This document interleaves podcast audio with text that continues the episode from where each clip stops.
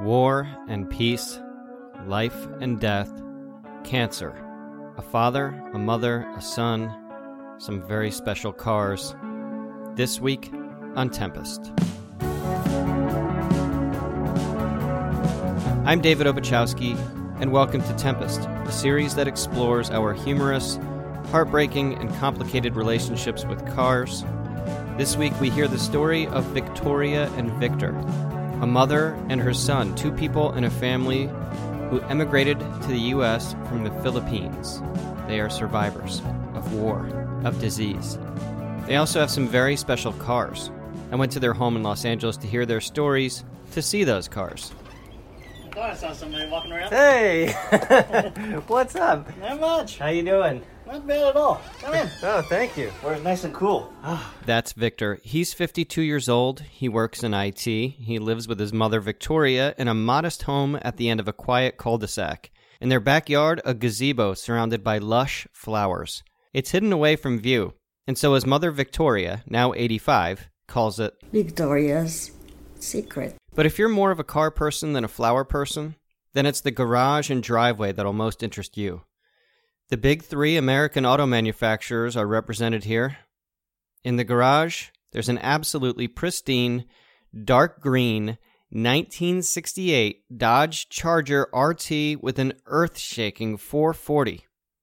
Parked next to it, in sunny and spotless canary yellow, a 1965 Mustang with a more modestly sized 289 V8. In the driveway, a blue 66 Mustang, also sporting a 289. And then there's another car kept under a cover. I can only imagine what absolute masterpiece of a car among these four gets to be the only one covered. Victor carefully removes the cloth, and there it is. A 1993 Oldsmobile Cutlass Ciera, ice blue. A 93 Oldsmobile Ciera. Okay, honestly, you've seen about 73 trillion of these in your life, and not one time have they ever caught your eye. But I'm not going to lie to you. I'm not disappointed. If you listen to Tempest, then you know that, of course, I'm a sucker for old Dodges. But even more, I am powerless for a story where someone cherishes a 93 Ciera over two classic Mustangs and the most glorious Charger that there ever was. And you're going to hear that story and plenty more when we return. Even on a budget, quality is non-negotiable. That's why Quince is the place to score high-end essentials at 50 to 80% less than similar brands. Get your hands on buttery soft cashmere sweaters from just 60 bucks, Italian leather jackets, and so much more.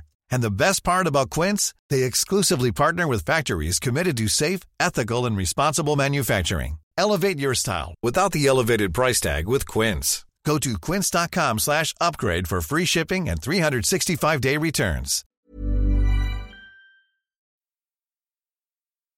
Victor will tell you he hasn't always been a car guy, No, it was not. I liked classic cars. I always liked looking at them, seeing them in magazines, but I didn't get my feet wet at all. I did, didn't even have anything but magazines and books. but my thinking is that if you're buying books and subscribing to magazines about cars, well, you like cars, and that makes you a car person. So, what was the thing keeping him from making the leap from the pretty pages to a car of the ages? It was his father. My biggest critic. His father's views on old cars were simple. They were unreliable, worth neither the headache nor the money. What did Victor's father know about cars anyway? Well, as it turns out, quite a bit. He was building English Fords in the Philippines. I mean, during the time, I they were either Anglias, the original uh, Ford Escorts, or Cortinas. That's right. Victor's father worked as an engineer at a Ford factory in the Philippines for many years. In fact, it was this job that led him to emigrate to the US. He was told by satellite engineers who were setting up satellites in the Philippines that he should become come to America because they need engineers. And so he decided to follow her advice, but in doing so, he sold a lot of things just to get money together to get his whole family to get to the United States. And one of the things he sold was his 63 Falcon, which he absolutely loved. We'll get back to that, of course, but let's get back to Victor, a man who loves cars, but whose father, his biggest critic, discouraged the interest. What did it take for Victor to go his own way? Well, I'll let Victor tell you. What happened was around 1999, maybe about 2000, around that area. It's been a while. It's been more than almost 20 years. I had actually uh, had contracted bladder cancer, and so, of course, sitting in bed, nothing to do. All I did was read my magazines, looked at my car stuff. And then I dawned on me, go, well, geez, all this stuff, and I'm going through life right now. Why don't I actually just pull the trigger one day and just buy myself a car? Because, you know, you never know what's going to happen the next day from uh, tomorrow or next week. You could be gone, and then you never really realize your dreams or your hobbies. So it was at that time I decided I was going to pick up a car.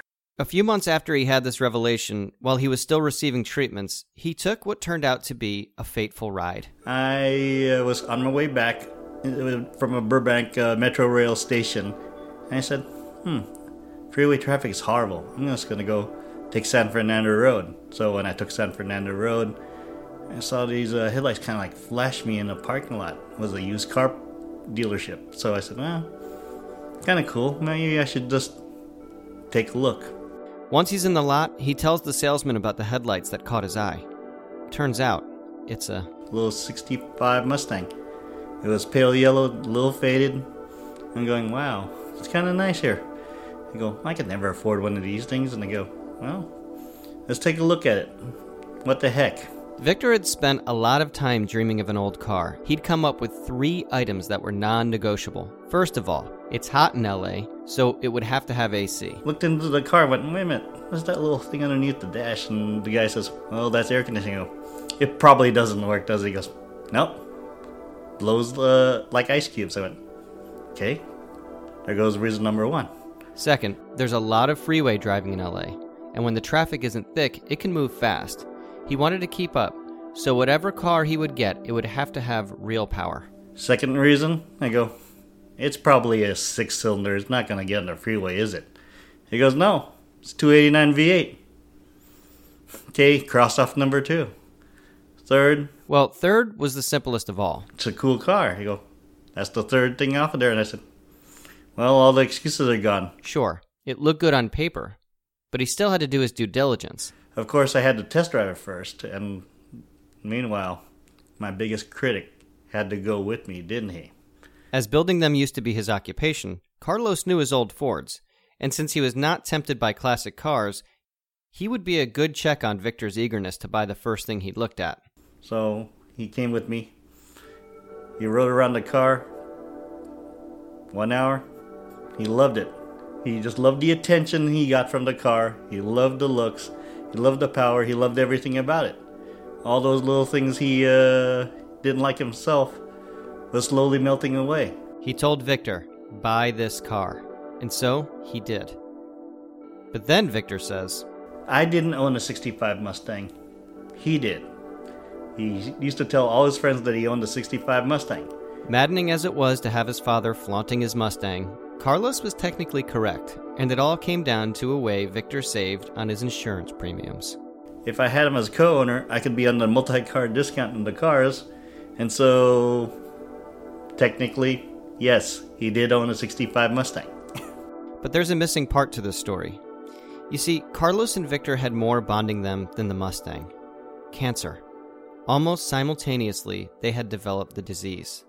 Within, I'd say, a month, he actually had prostate cancer before I did, had the operation. I had the bladder cancer, which is a different kind of cancer. Yes, we actually were going through it about the same time. It was terrifying enough for Victoria to learn that her husband had cancer, but then learning her child did too, it was agonizing.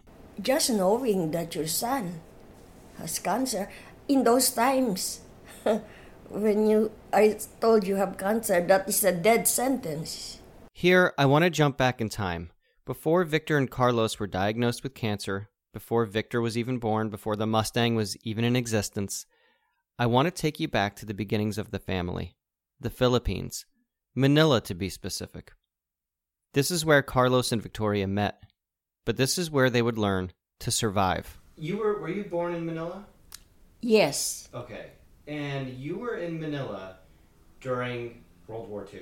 Yes, I was seven years old when the first uh, when the first bomb in uh, Hawaii when the Japanese it would be December seven here, but in the Philippines it was eight. Only 10 hours after the bomb struck Pearl Harbor, Japanese imperial forces invaded the Philippines, a U.S. colony.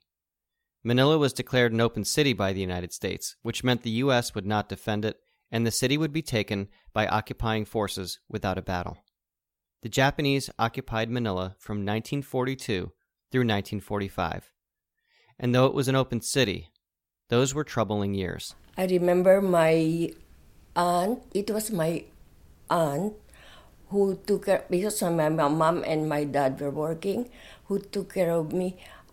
We were trained because of gas that they that was the kind of warfare that they were afraid of. So she made a cloth mask hand sewn from old uh, what do you call these shirts like this. So we w- were told to dip it in water. Then, whenever we heard the siren, that was how we prepared. Victoria may have been a child, but she took on the role of caretaker. As a little girl, I, I, wa- I took charge all the time. You do what I tell you guys. I was the only girl of five older cousins, all boys. The youngest of them was two years older than me, but he obeyed what I said. Do this, and he would do it. So I said, oh, we were taught that, and so I tell them, all right, put on your. And my uh, brother was uh, three years younger than me. He didn't. He does not remember it. So we would put that, and then. In those times, I don't know why we sought shelter under trees, and there were plenty of trees. there, You can imagine. One of her more grim tasks was making sure her cousins and siblings were wearing their name tags at all times. what was the story with the name tags? We had in case the parents were killed and we were left so somebody would know who we are. So we have our name the date of birth and maybe I, I cannot remember. All i know is i have my name there and my date of birth In 1945, the United States liberated the Philippines with the Battle of Manila. It was unimaginably horrifying. It's the liberation that was deadly and which I remember more because I was older. And what, what do you remember from that? The fires. Victoria recalls how Japanese forces laid waste to as many structures as they possibly could as they retreated, massacring civilians along the way. There is a river in Manila. It's called the Pasig River that connects, like always, the north and the south. Uh, it so happened we were on this side, on the where uh, the American liberation, they landed in Leyte and they came not from the north but south. And the Japanese, as they as they retreated, killed anyone and burned the bridges. I remember it. Fires everywhere, and then the what's that? The canyons, the big, mortars. the mortars. Of course, it would be mounted. It's almost like I hear them uh, flying overhead with a big boom and then boom, and you just see They killed anyone. They're talking they killed anyone they see outside. civilians. no matter what, children or everyone. I had four uncles on my mother's side who were all killed. Two are soldiers killed in action by the Japanese, and two were killed during the liberation because they rushed out to meet the liberating soldiers and the Japanese killed them, burned them. You know that that was how they did it. You are killed, and they pile you on top of one another, set fire, because there is no way where can you bury them. Staying indoors was a critical step for survival, but for a child, even one as protective and focused as Victoria, curiosity can be far too tempting. No, as a child, you're not afraid. I remember um, when they bring com- convoys, the, the soldiers and their supplies into Manila, whatever, wherever. I remember this during the Japanese War. They would tell everyone to be inside. I was not afraid or I was curious. I peeped and I saw some soldiers getting the water, washing their face and drinking. I went out and I talked to them. I don't know what I talked with. Uh, I told them, but they told me they are not Japanese. Victoria says they told her they were Koreans, conscripted by the Japanese. Koreans, because the, says they were there are just victims, captives, prisoners like we are, the Filipinos. The Japanese order was to fight till the last man to keep the U.S. forces bogged down and prevent them from invading Japan itself. But the U.S. forces prevailed, though it was a brutal affair, one that involved shelling buildings in order to kill Japanese Imperial soldiers or deprive them of shelter. This resulted in even more civilian deaths and casualties. All Victoria and her siblings and cousins could do was hunker down and pray. This will be difficult to hear, but this was Victoria's prayer. My prayer has always been let if we are going to be killed kill us all together right let's but if someone is going to be spared i don't want to be the one spared because i have to take care of the things i want to i don't want that responsibility so i said god we are going to be killed kill us all on March 3rd, 1945, one month after it had started, the Battle of Manila concluded. The United States lost just over 1,000 troops. Nearly 17,000 Japanese soldiers died. As for the number of Filipino civilians who were killed, estimates range from 100,000 to as high as 240,000, a death toll on par with that of both atomic bombs combined. That was the liberation.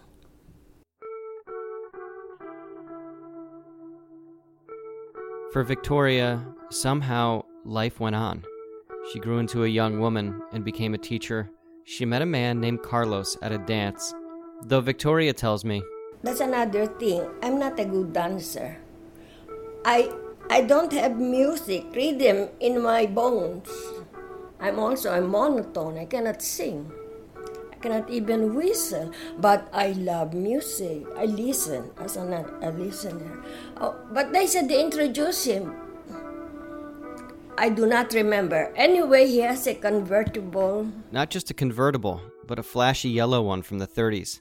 Victoria and Carlos began dating, and as part of their courtship, they named the car. Lolita. The relationship lasted, but Lolita did not. Her trunk rusted out from hauling ice blocks from the ice house back to their home. As Victor told us, he bought a Ford Falcon and he went to work at the Ford factory building Anglias and Cortinas. But when he heard about the demand for engineers in the U.S., he sold the car to fund his journey to the States. This was back in about 1968. My father is the one who went first, and of course, he's the one who first settled in New York. Found it was a little harsh weather and wanted a little bit more comfort for his family, so he ended up showing up to Los Angeles, and uh, where the temperature is much uh, more tempered. There's no extreme cold like they have in New York, of course. In California, he found work with Cal OSHA. Cal OSHA was a uh, organization which is still in California, which does occupational health and safety, and he's the one who would come around and make sure the workplace is safe, and he would make sure the buildings were safe to occupy, whether or not the conditions for workers are are met.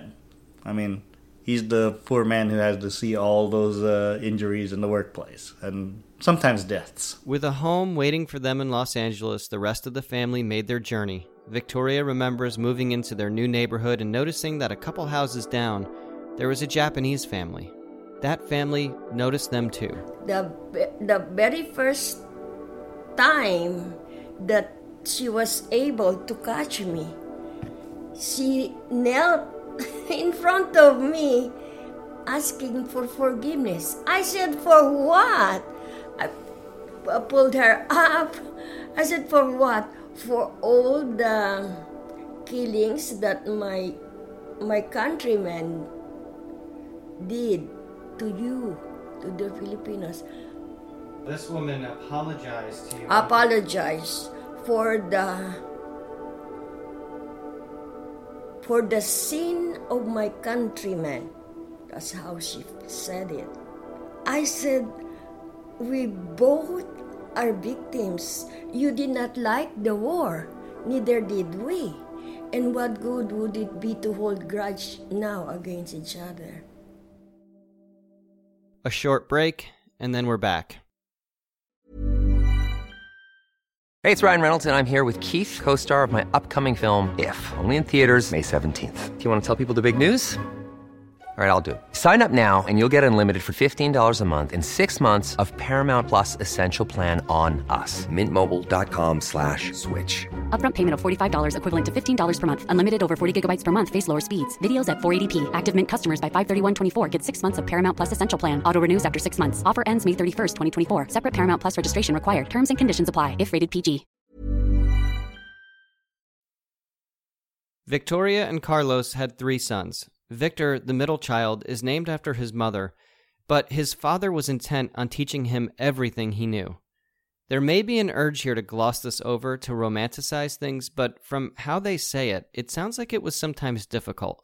I, in those times, I didn't know. I we always fought, we argued about. I was always in defense of Victor because I said, Why do you subject him to all these hard chores and you let your other sons free? But she says, he would say like this take the take CJ, take Ramon, but not Victor.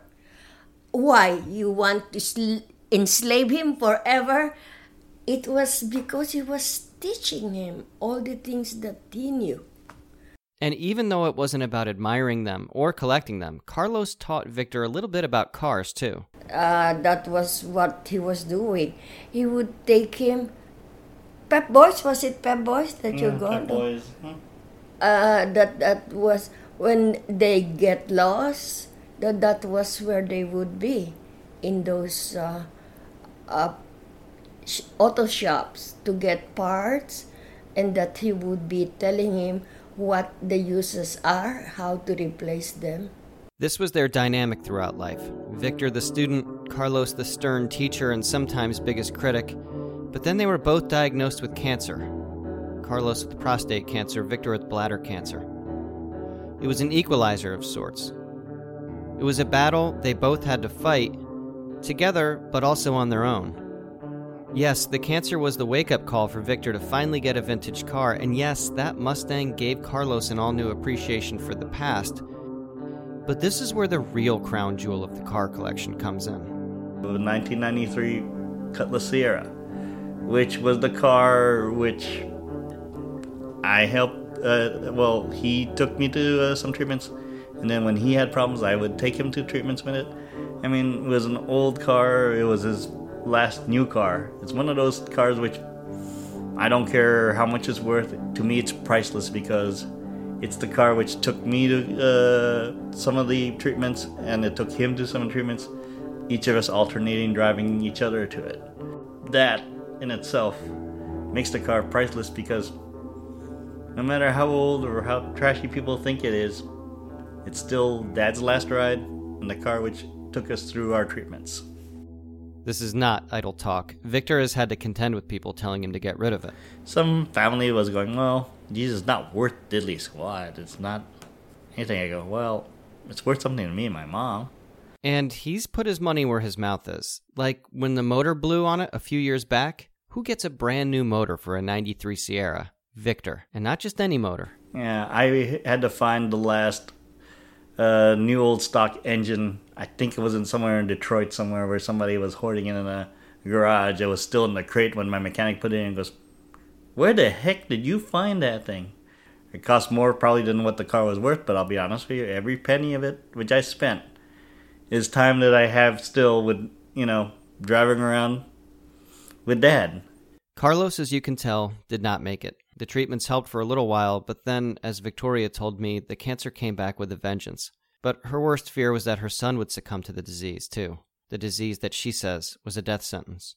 Instead, Victor has been cancer free for 20 years, though he sounds like he's almost always looking over his shoulder. Fortunately for me, knock on wood, it hasn't come back to me in almost 20 years.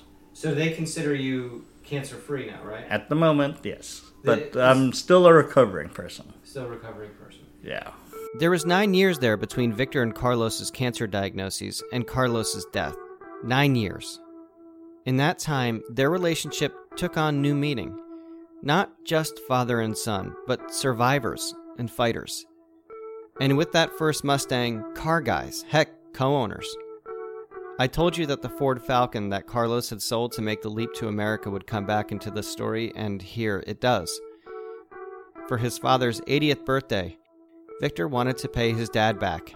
He loved that car. He took care of it, and it was one of his jewels that he owned.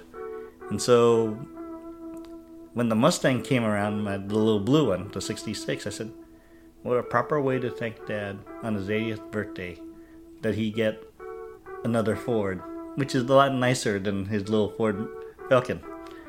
And ironically, the Ford Mustang was built on the Ford Falcon chassis, so in a way, I gave him back up his Ford Falcon. Carlos got to enjoy the 66 for seven years. Toward the end of those years, Victor had an opportunity to buy what appeared to be a tired, rusted old 68 Charger. No longer his biggest critic, his dad urged him to do it, seeing its potential. He loved that car. I mean, he uh, brought it to the guy who painted who painted it now, and he had me go through all the stuff with it. But unfortunately, uh, he never got to see it finished. He enjoyed it. He loved the way it looked like, and he knew that it was going to be worth something. He always said, on his dying bed, actually, he told me to finish the car. And so I honored his wishes by finishing the car after a few years of mourning, of course. And now it's exactly where you see today. And this is where Victoria comes back into the picture. Victoria doesn't drive, so she likes to say she's had the cleanest California driver's license of anyone since 1972. Still, that doesn't mean she can't love cars. And where Victor lost one kindred spirit, he gained another. The one thing which my uh, mother has always uh, enjoyed doing with me is car shows because she saw how much I enjoy it with my dad, and I said, "Well, I'll just do it myself." She goes, "No, I'll go with you." So she herself found how much she enjoys riding around places, and I always find places to go with the car in the car show. And if she has her say in which car to take, there's no question. The 68 Charger RT, aka Magnum. That was named by my mom. she named it uh, Magnum after her favorite TV show, but she didn't realize she was calling it Magnum. But the engine is actually a 440 Magnum, so thus she named it the Magnum. Actually, Victoria expands on this and makes it even better. That's called Charlemagne, uh, Carlo Magno. And I also thought you uh, said from your favorite TV show, the Magnum PI. Uh, Yes, but no, it's Charlemagne. Yeah, oh, okay, Charlemagne. Ac- actually, So why is it Charlemagne? Charlemagne is Carlo Magno, Charles the Great. Charlemagne, Charles the Great, Charles, Carlos. You get it. Do you ride in that car a lot? Yes, and the car calls more attention than anything else. I remember we took it to what's Vegas. it? in- Vegas, Yes. and people started taking pictures. I said, "Hey, let me get out first. Coming up after this last break, Victor gets a new biggest critic. Planning for your next trip?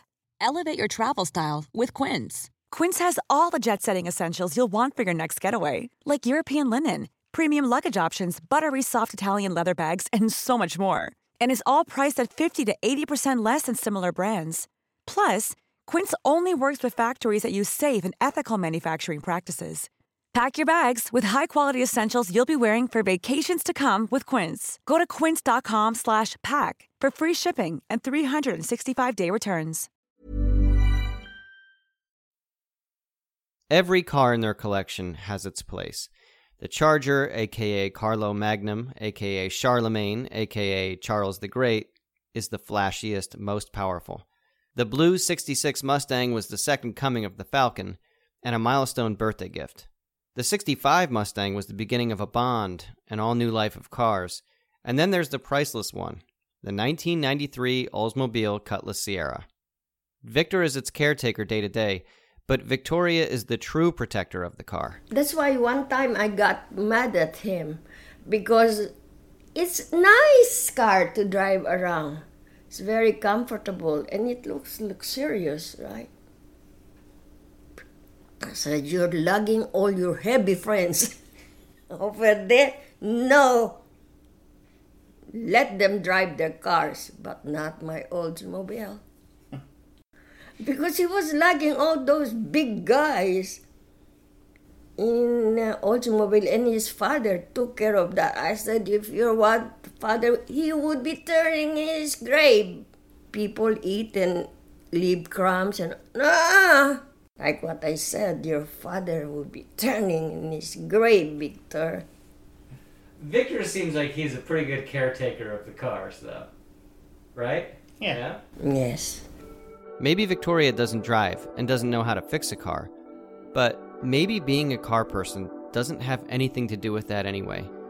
Maybe being a real car person is having the understanding of all that a car can stand for the history, the good times, the bad times, and the people you love, some of whom are right next to you, and others who have said goodbye. Mom said, if you ever sell any of the cars, it's nice to have the money, but will you ever be able to have uh, buy those memories back which you have lost from selling the car? And I think that the car feels like it's still well, it's still there. Dad's still around, giving you a little bit of guidance.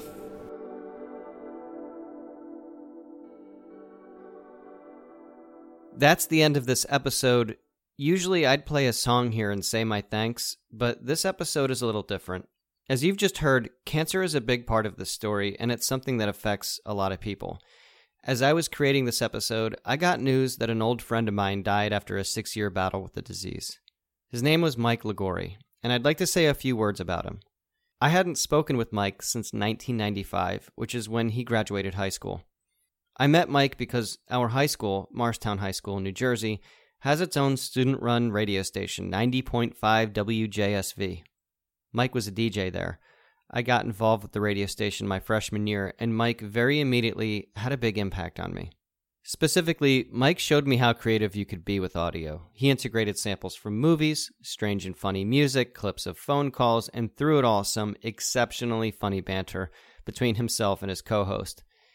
Though he was older, Mike never looked down on me or condescended.